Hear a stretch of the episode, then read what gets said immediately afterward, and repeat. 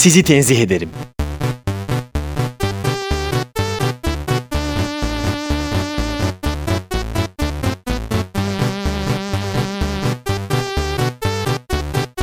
Gölgesinden korkan bir radyo programı.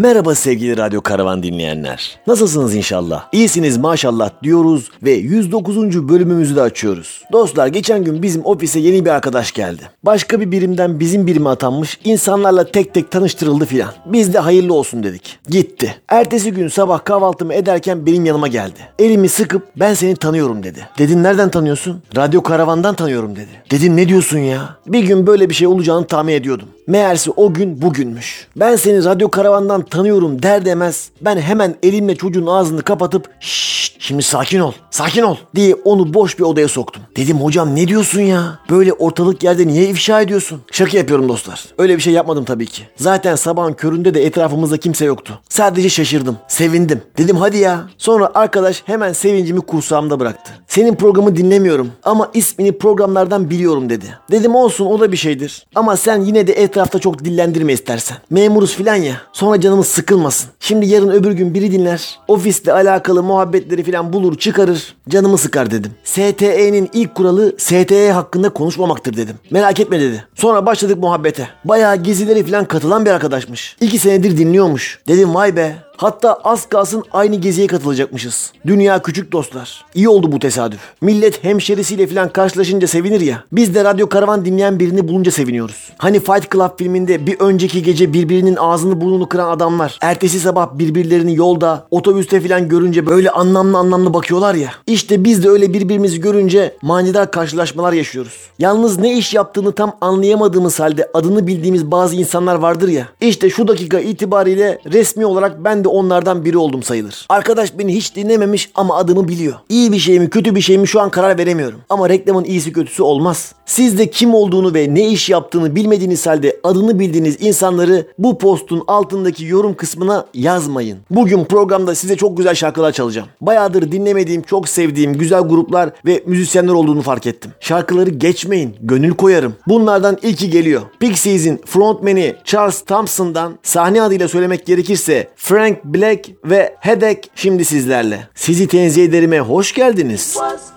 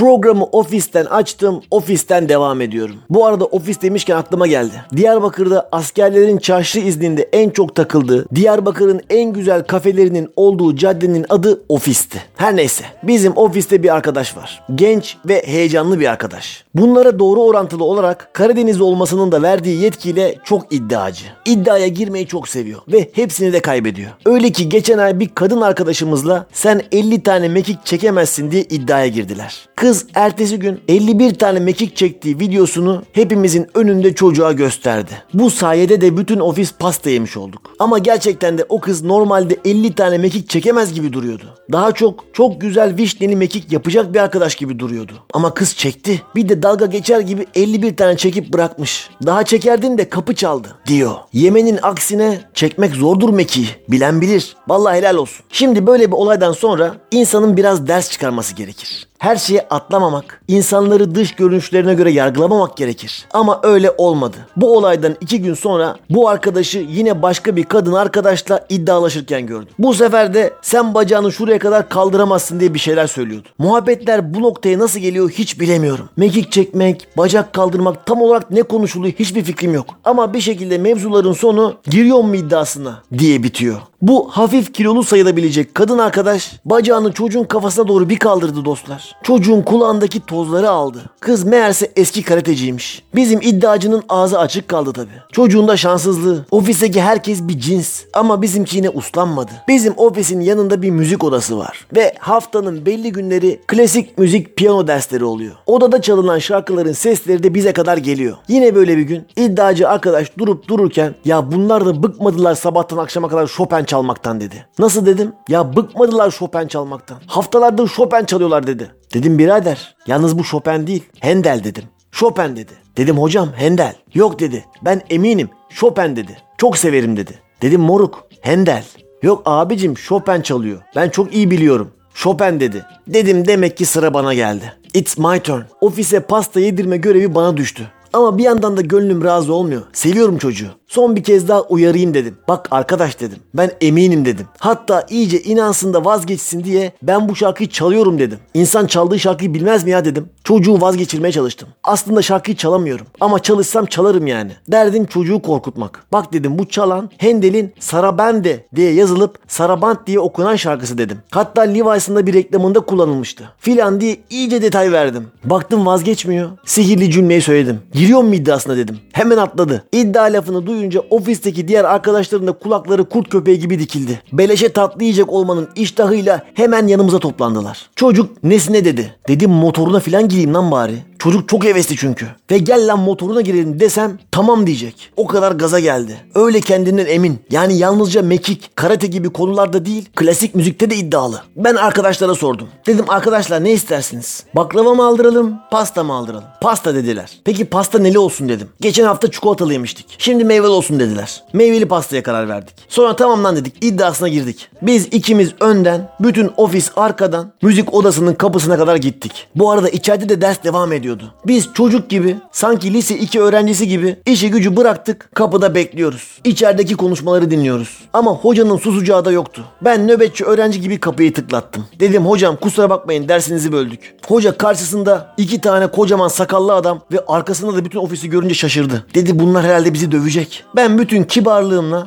Hocam dedim az önce çaldığınız şarkı Handel miydi Chopin miydi dedim. Hoca hemen Handel dedi. Ben arkadaşa dönüp aa, aa, girdi mi girdi mi diye hareket çektim. Şaka yapıyorum dostlar. Tabii ki öyle yapmadım. Teşekkür ederiz hocam. Arkadaşla iddiaya girmiştik de onun için sorduk dedim. Kapıyı kibarca kapattım. Ben soğukkanlılığımı korusam da hocanın öğrencileri ve arkamdaki arkadaşlar gülmeye başladılar. Ama arkadaş tuhaf bir şekilde yenilgiyi kabul etmiyordu. İyice delirdi. Hoca yanlış biliyor demeye başladı. Dedim birader kafayı mı yedin ya? Hocaya mı inanmıyorsun? İnanmıyorum dedi. Yanlış biliyor dedi. Bir de bağırıyor. Allah Allah. İnternete gir dedim. Aç YouTube'u. Hendel Sarabande yaz. Bu şarkı çıkacak dedim. Hocaya inanmamak neymiş ya? Kadın şarkıyı çalmayı öğretiyor dedim. Yok dedi. Belki Hendel bu şarkıyı cover yapmıştır dedi. O zamana kadar ağır başladığımı korumaya çalışsam da Hendel belki Chopin'den cover yapmıştır. Önermesi üzerine ben de bayağı sesli güldüm. Artık tutamadım kendimi. Oğlum sen ne diyorsun lan dedim. Koskoca Hendel Chopin'den cover mı yapacak ya dedim. Murat Boz mu lan bu? Mustafa Ceceli mi dedim. Hem Hendel'le Chopin'in arasında neredeyse 120 120 yıl var dedim. Bu adam kendisinden 120 yıl sonra doğacak birinin şarkısını nasıl cover yapsın? Koskoca bestekar lan bunlar. Klasik müzikte öyle senin zannettiğin gibi cover yapılmıyor dedim. İyice sinirlerim bozuldu. Ulan ben ne anlatıyorum ya bu adama diye içimden geçirdim. Ama işin ucunda meyveli pasta vardı. Neyse çocuk kendi kendine söylene söylene 15 dakika kadar sonra yenildiğine ikna oldu. Ben başka şarkıyla karıştırmışım ya dedi. Dedim hele şükür. En azından iddialarının entelektüel seviyesi biraz yükselmiş oldu. Bu da bir şeydir. Sizin de böyle iddiacı arkadaşlarınız varsa bu postun altındaki yorum kısmına yazmayın.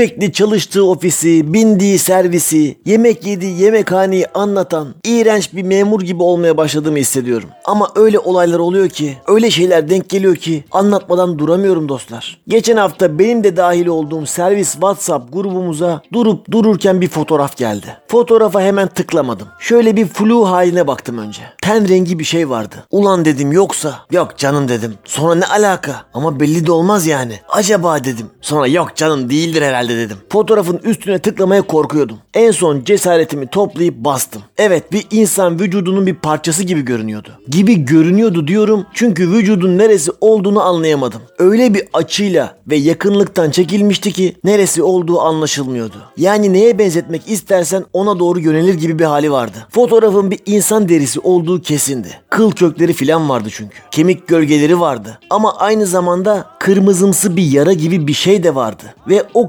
kırmızılıktan akan beyaz, krem rengi gibi bir şey de vardı. Ulan bu ne diye bakıyorum bakıyorum anlayamıyorum. Telefonu çeviriyorum öyle bakıyorum şöyle bakıyorum. Yok olmuyor. Allah Allah anlayamıyorum. Sanki bir sivilceden akan bir cerahat gibi. Ama çok fazla. Bir yandan da iltihap akmış gibi. Yani acaba başka bir şey mi ama o da tam değil. Aktığı yer bir şeye benzemiyor. Kafayı yiyeceğim ya. En son bu fotoğrafı benzetme yeteneği kuvvetli, muhakemesine güvendiğim bazı arkadaşlara gönderdim.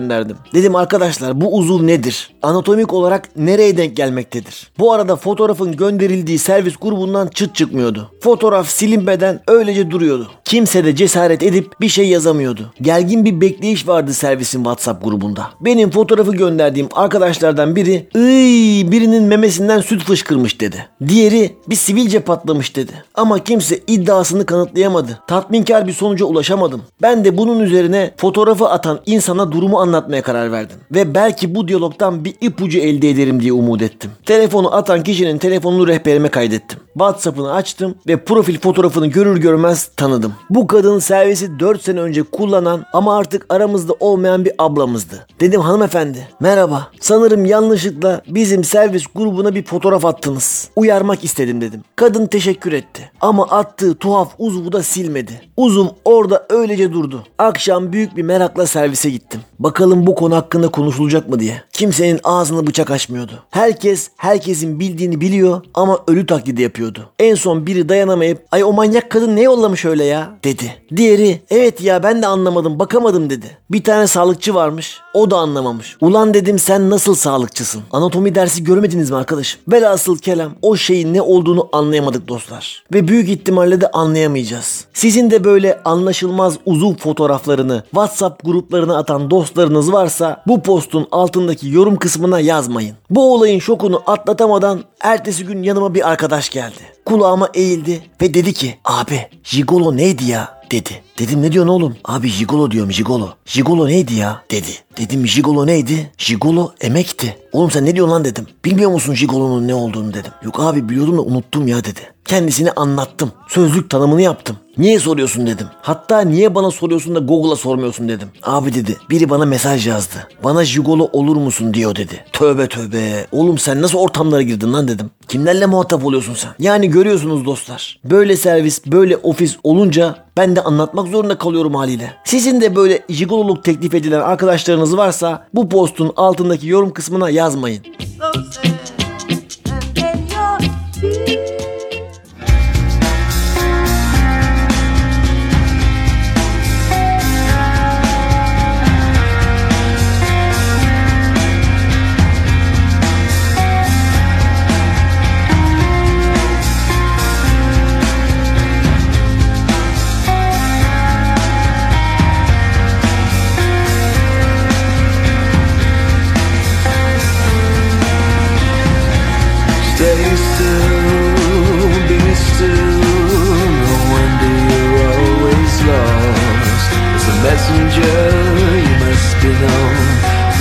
Messages you must return to be seen by demanding hands and touches of jealous men.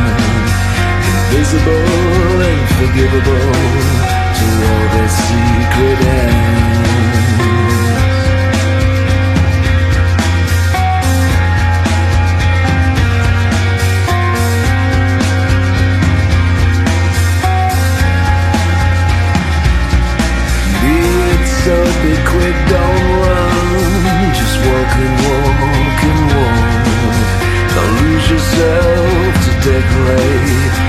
somewhere on your wall. Cause somewhere in your mind You know you were doing fine. Holding secret heralds you've brought before your eyes.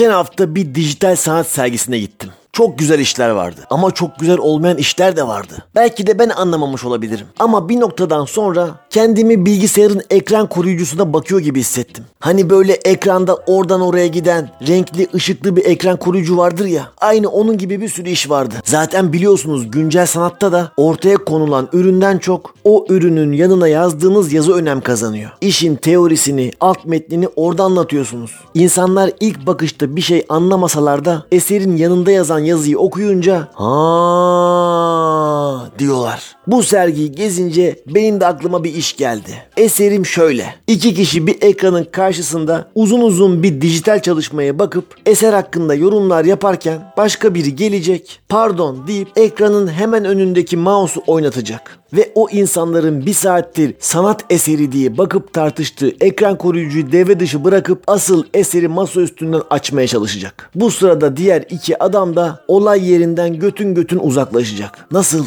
Bence süper. Ve eleştirel bir güncel sanat performansı. Eğer bu eserimi almak isteyen olursa bir Ethereum'a NFT olarak satıyorum ya da bir porsiyon yaprak tava ciğeri ısmarlayın. En azından karnımız doyar. Eğer sizin de dijital sanatla uğraşan arkadaşlarınız varsa bu postun altındaki yorum kısmına yorum yapmamayı unutmayın. Ethereum deyince aklıma geldi. Geçen gün 12,5 Ethereum gördüm. Bugün bir Ethereum 3000 dolar civarı. Ben gözümün önünde 37.500 dolar gördüm ayıptır söylemesi. O da şöyle oldu. Benim bankamatikten biraz nakit para çekmem lazımdı. Söyleme sahip bankamatikten bir günde en çok çekilebilecek meblağ olan 5000 TL çektim. Ama bankamatik parayı verirken bayağı bir zorlandı. Acayip sesler çıkarmaya başladı. Dedim geliyor gelmekte olan. Ve şerefsiz bankamatik 5000 TL'yi onluklar ve 20'likler şeklinde verdi. Böyle elimde eşek gibi bir kağıt tomarı oldu. Hay Allah'ım dedim ya. Bu ne böyle? Marabalarına yövmiye verecek bir ağ gibi böyle yollarda yürüyemezdim. Cebime koysam koyulmaz. Çantaya koysam atılmaz. Kocaman bir şey.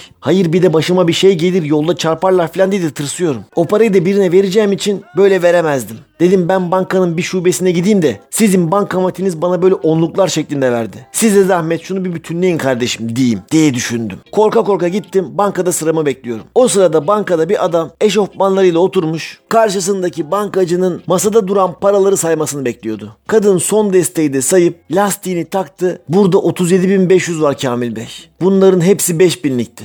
5, 10, 15, 20, 25, 30, 35. Burada da 2500 var. Toplam 37500 ediyor. Herhalde birbirine yapıştılar dedi. Adam hay Allah ya dedi. Belli ki para az çıkmıştı. O zaman bir daha sayalım diye lastikleri tekrar çıkardılar. Ve teker teker elleriyle saymaya başladılar. Saydıkları her banknot 100 dolar değerindeydi. Ben bu aktiviteyi izleyip 37500 doların Türk parası karşılığını hesaplamaya çalışırken ding dong diye sıram geldi. Elimde pes pembe onluk tomarla hemen yan yan masadaki diğer ablaya gittim. Dedim ya sizin bankamatik hepsini onluk verdi. Şunu bütünleyebilir misiniz? Kadın istemsizce güldü. Sonra yan tarafa baktı. Büyük ihtimalle de kafasından şöyle geçirdi. Ulan millet nelerle uğraşıyor biz nelerle uğraşıyoruz ya. Sizin de böyle bankaya 37.500 dolar yatıran arkadaşlarınız varsa lütfen bu postun altına yorum yazmamayı unutmayın.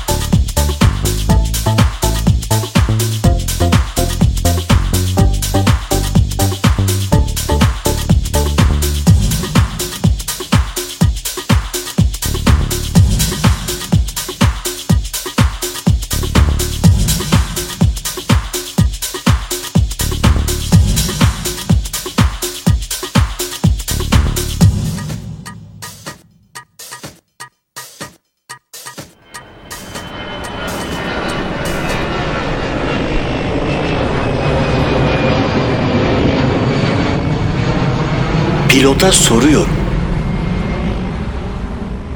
Pilota soruyorum bölümüyle karşınızdayız. Pek değerli ve çok kıymetli dinleyenlerimiz. Her zaman olduğu gibi yanında çok değerli ve kıymetli ama sizden çok değerli ve kıymetli olmasın. Pilot arkadaşımız var demeyi çok isterdim ama maalesef bu bölümde kendisi yanımızda değil. Ama biz ne yapacağız? Sanki o varmış gibi bölümümüzü yapmaya devam edeceğiz. Çünkü değerli dinleyenler bizde geri vites yok. Bizde laf ağızdan bir kere çıkar. Ee, hoş geldin diyorum. Hoş geldin. Nasılsın? Ben de çok iyiyim teşekkür ederim. Kendisi geldi ben çok yıprandım çok yoruldum dedi. Kafa iznine çıkmak istiyorum dedi. Ben de yıllık izinin bir kısmını kullanabilirsin dedim. Sen başlayalı kaç ay oldu dedim. 6 ay oldu mu dedim. Bir sene oldu abi dedi. E, tamam o zaman sen zaten çıkabilirsin hakkın var dedim. O yüzden idari izin kullanmaya karar verdi. Tropikal adalara gideceğim dedi. Orada birazcık kafa dinleyeceğim dedi. Yengeçlerle oynayacağım dedi. İyi dedim sen bir git bir kafanı dinle güzel yüz bronzlaş. Gel buraya sonra tekrar devam ederiz dedim. Kendisi yanında değil ama dediğin gibi bu bizim için bir engel teşkil etmiyor. Pilota soruyorum bölümü aynen devam edecek. Her bölümde olduğu gibi kendisinin bitmek tükenmek bilmeyen bir görevi var. Ve bu görevinden dolayı da kendisine gerçek ismiyle hitap edemiyoruz. Bunun yerine kendisine iki tane isim önerisi sunacağım. O da bu ikisinden birini seçecek. Hazır mısın isimlerin için? Bu bölümdeki ismin Irina Linchenko mu olsun, Elena Shapovta mı olsun? Yanlış cevap verdin. Doğru cevap Elena Shapovta olacaktı. Biliyor musun kim olduklarını? Bunlar Eczacıbaşı'nın efsanevi voleybolcuları. Eczacıbaşı'nın bütün kupaları silip süpürdüğü dönemden iki tane çok değerli voleybolcu. Biraz takip etseydin bunları bilirdin. Arzu Aksu, Elena Shapovta, Irina Linchenko isimlerini voleybol severler hatırlayacaklardır. Evet Elena Shapovta kaptan yanımda. Sana bu bölümde ben bazı sorular sormak istiyorum. Bunlardan bir tanesi benim her uçağa bindiğimde kafamı karıştıran bir soru. O da şu hani bir anons yapılıyor ya iniş sırasında koltuklarınızı dik, güneşliklerinizi açık. Bir, bir şey daha söylüyor tepsilerinizi kapalı konumunda bir şey diyorlar. Tepsilerinizi kapalı sehpanızı, sehpanızı mı diyorlar? Bir şeyinizi kapalı konuma getirin diyorlar da. Şimdi bunun için söylüyor tam anlamıyorum. Ama daha da anlamadığım şey şu. Koltuklarınızı dik konuma getirin diyorlar ama koltuklar zaten benim bildiğim ayarlanmıyor. Yani koltuklar sabit. Ve bir sürü insan ayarlanmayan koltukları dik konuma getirmeye çalışıyor. Ya bunu neden yapıyorsunuz? Ya ne zaman bir insan mutlaka görüyorum yani o koltukları ayarlamaya çalışan birileri oluyor. Çünkü koltuğu dik konuma getir zaman otomatikman bu koltuk yatabiliyor demek. Bir kere duymuştum biri çağırdı dedi ben bu koltuğu yatıramıyorum. Hostes dedi ki zaten o koltuk yatmıyor. Hatta şey dedi sizin ve diğer yolcularımızın rahatı için koltuklarımız yatmıyor dedi. Aslında yani koltuğu yatıran insan bence gayet rahat olabilir. Ben mesela serviste mutlaka koltuğumu yatırıyorum ve yatırınca çok daha rahat oluyorum. Ya bu konu hakkında ne düşündüğünü merak ediyorum. İkincisi güneşlikleri niye açıyoruz? İniş sırasında bizim dışarıyı görmemiz nasıl bir katkı sağlayacak inişe? Onu anlayamıyorum. Tepsiyi anlayabiliyorum. Hani öndeki tepsi hani bir kaza sırasında bir yerimize girmesin diye yapılıyor olabilir. Ama onun dışındaki iki tane soruyu sana sormak istiyorum. Bir diğer sorun pas geçmekle ilgili. Ben geçen e, uçağa bindiğimde çok yoğun bir kar yağışı vardı İstanbul'da. O yüzden uçak pas geçti ve sen bana hep anlatıyordun pas geçme olayını. Benim ilk defa başıma geldi yolcu olarak ve ben sana bunu anlattığımda o şimdi gerçekten bir yolcu olmuşsun dedim bana. Hani bu şey gibi mi? Derbi maçlarda gol atan futbolcu takımının gerçek futbolcusu olur ya mesela atıyorum Beşiktaş Fenerbahçe maçı var. Beşiktaş'tan biri ilk defa Fenerbahçe'ye gol attı. İşte şimdi gerçek Beşiktaşlı olduğunu derler. Hani pas geçmek de böyle bir şey mi? Hani pas geçmeyen yolcu gerçek yolcu sayılmaz mı? Bunu soracağım sana. Bir de bir eleştirim olacak. Bu kaptanlar pas geçtikten sonra bir açıklama yapıyorlar ya. O açıklama çok tırstırıcı, insanı rahatsız edici bir açıklama. Ben en son bindiğimde pas geçmişti ve dedi ki herkes tabii panik halinde ne oluyor ya ulan inemeyeceğiz mi acaba falan. Bir terslik mi var falan diye düşünüyoruz. O sırada dedi ki aldı mikrofonu. "Ee, değerli yolcularımız hava durumundaki olumsuzluktan dolayı pas geçtik. Birazdan bir daha inmeyi deneyeceğiz gibi bir şey söyledi böyle. Hani inmeyi deneyeceğiz, inmeye çalışacağız falan gibi böyle ya kardeşim sen deneme yani sen yap.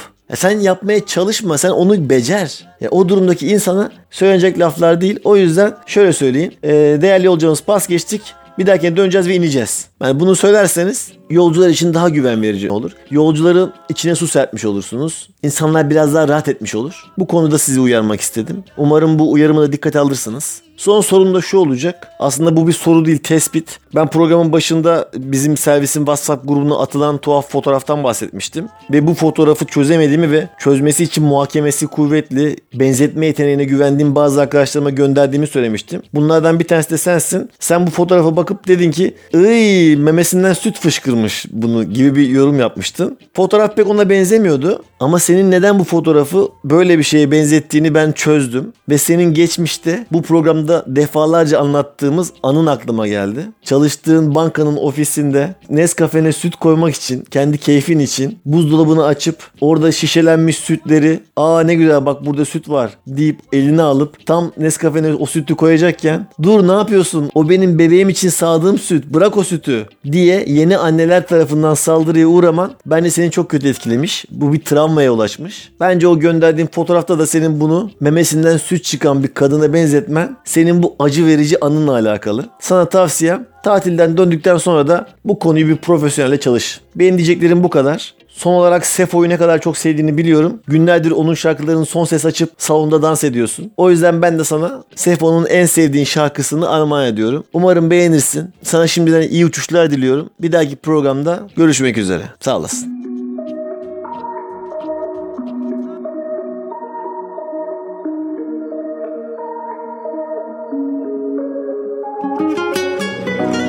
Her yarında gördüğüm şeylerin her birinde Gözlerinle. Sol yanımda Boşluk hissinin yanında bir sinirle. Ben seninle Bilmem mi? Zor günlerimde hep sen yanımda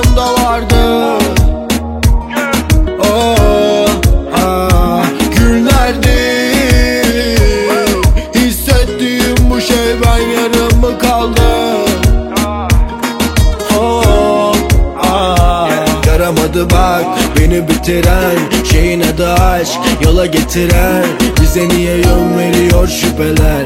Soruyorum hep bunu sence neden? Deli diyorlar hani reçetem Sırıtıyor ay bana geceden Ona el salladım pencereden. Söyle tüm bunlar sence neden? Sevdiğim bir şarkı olmalıydı Sevmedim bir daha Bakınca her şey tam gibiydi Ama yoktu bir vicdan. Bilmem mi Zor günlerimde hep sen yanımda vardın. Oh, ah, günlerdir Hissettiğim bu şey ben yarım mı kaldım. Oh, ah. Kaydı dünya zamanla Tecrübeyle sabit artık. Anladın sen en sonunda Farklı bir gün ey günaydın. Şaka yok kalbim artık sana müsait. Bakarken sana diyemedim ay. Konuşmak yok ay bakışalım ay İlişkim olaylı dili kolay ya Zor günlerimde hep sen yanımda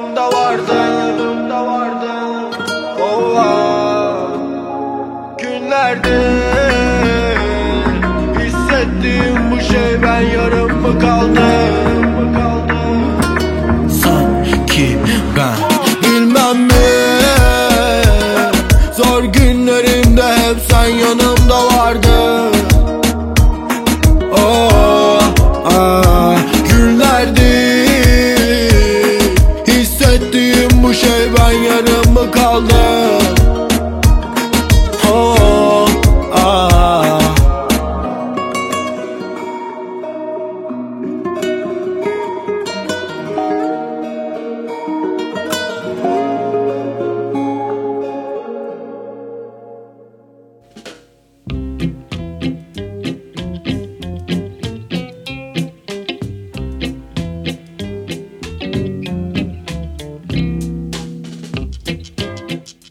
Geçen gün harika bir eşek şakası şansımı kaçırdım dostlar. Şimdi size bir şaka söyleyeceğim belki hatırlarsınız. Hani uyuyan insanların yanına gidip çok yüksek sesle bir enstrüman çalmak diye bir şaka vardır ya. Artık eşek şakasını da aşmış bildiğin eşşol eşek şakası olmuş. Yani biraz daha zorlasa uyuyan kişi öldürebilecek güçte bir şaka. Aslında bu şakayı yapmak zordur. Çünkü uyuyan insanı uyandırmadan onun yanına o teçhizatı kurmak. Hani elektro gitar mı koyacaksın, davul mu koyacaksın, belki trompet koyacaksın ve onu bir anda çalmaya başlayacaksın falan. Bir de bunu kameraya alacaksın. Yani bunlar meşakkatli işler. Geçen gün benim fırsat ayağıma geldi ve ben bunu kullanamadım. Olay şöyle oldu. Daha önce bahsetmiştim bizim iş yerine yakın bir müzik stüdyosu var. İçinde baterisi, gitarı, piyanosu, davulu her şeyi var. Bizim servis işe çok erken geldiği için ben de mesai başlamadan önce 20 dakika yarım saat bagetlerimi alıp müzik odasında davul çalıyorum. Ve hava soğuk olduğu zamanlarda geldik kediler müzik odasının içine giriyorlar. Yine her zaman olduğu gibi kapıyı açtım. İçeride bir tuhaflık var. Her taraf karanlık ve bir prize takılmış şarj gördüm.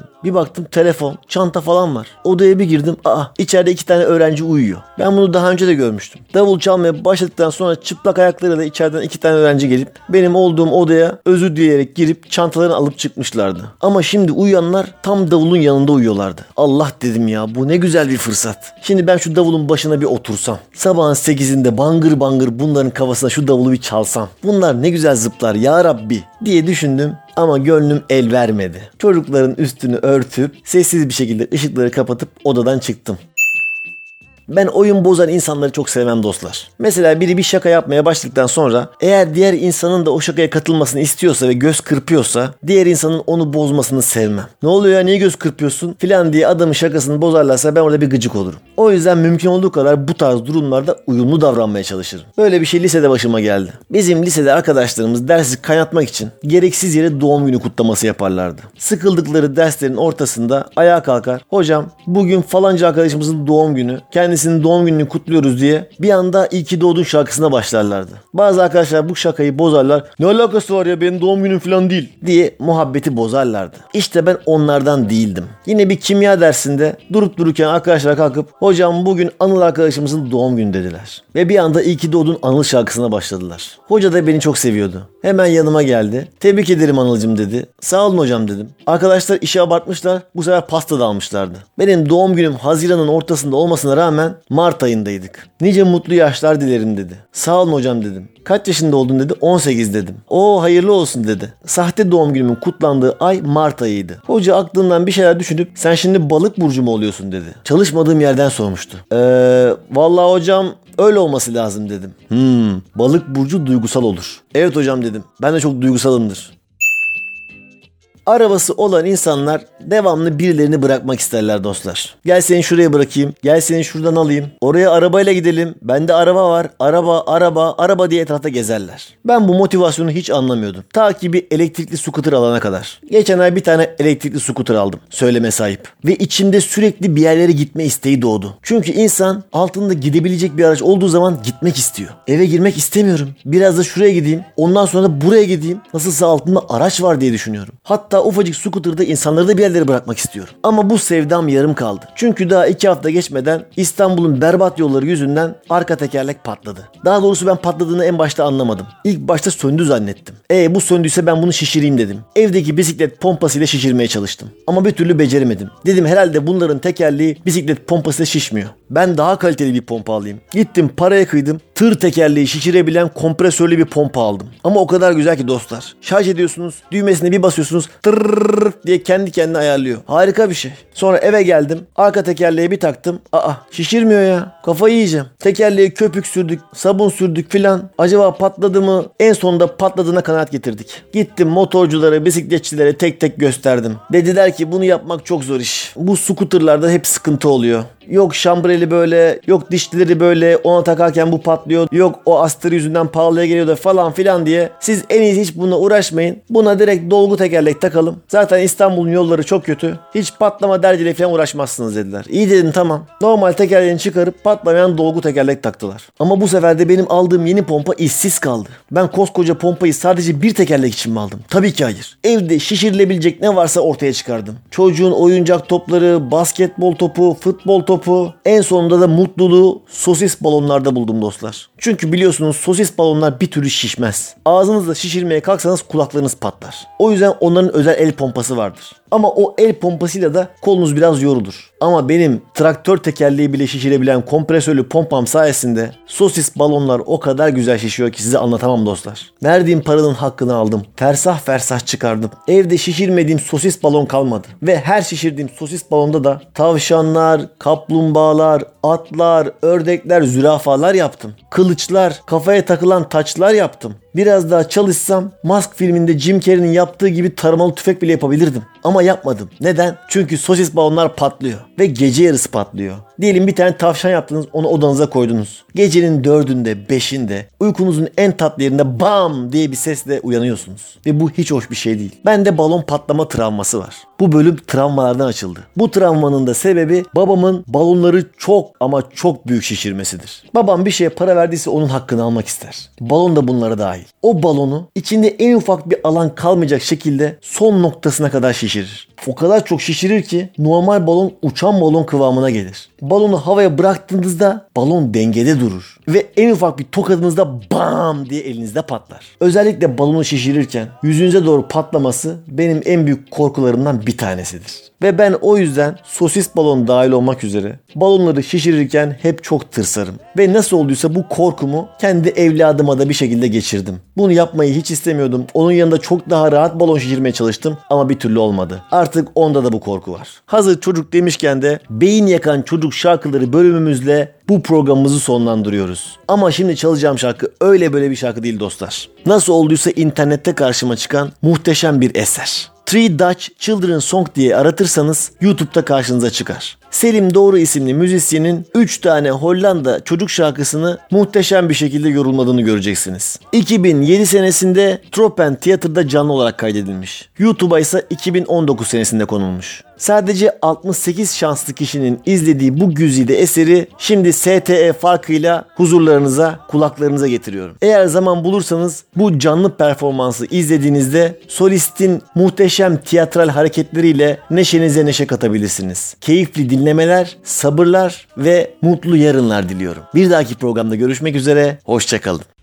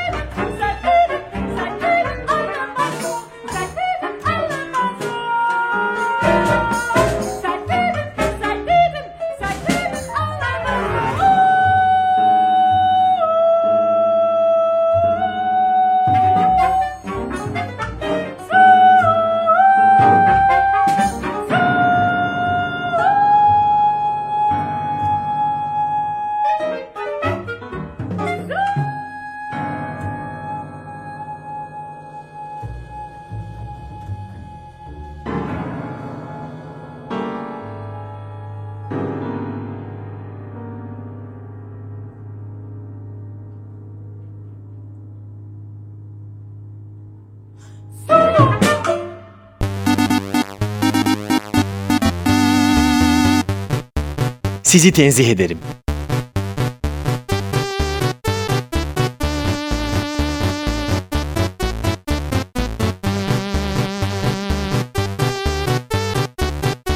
Gölgesinden korkan bir radyo programı.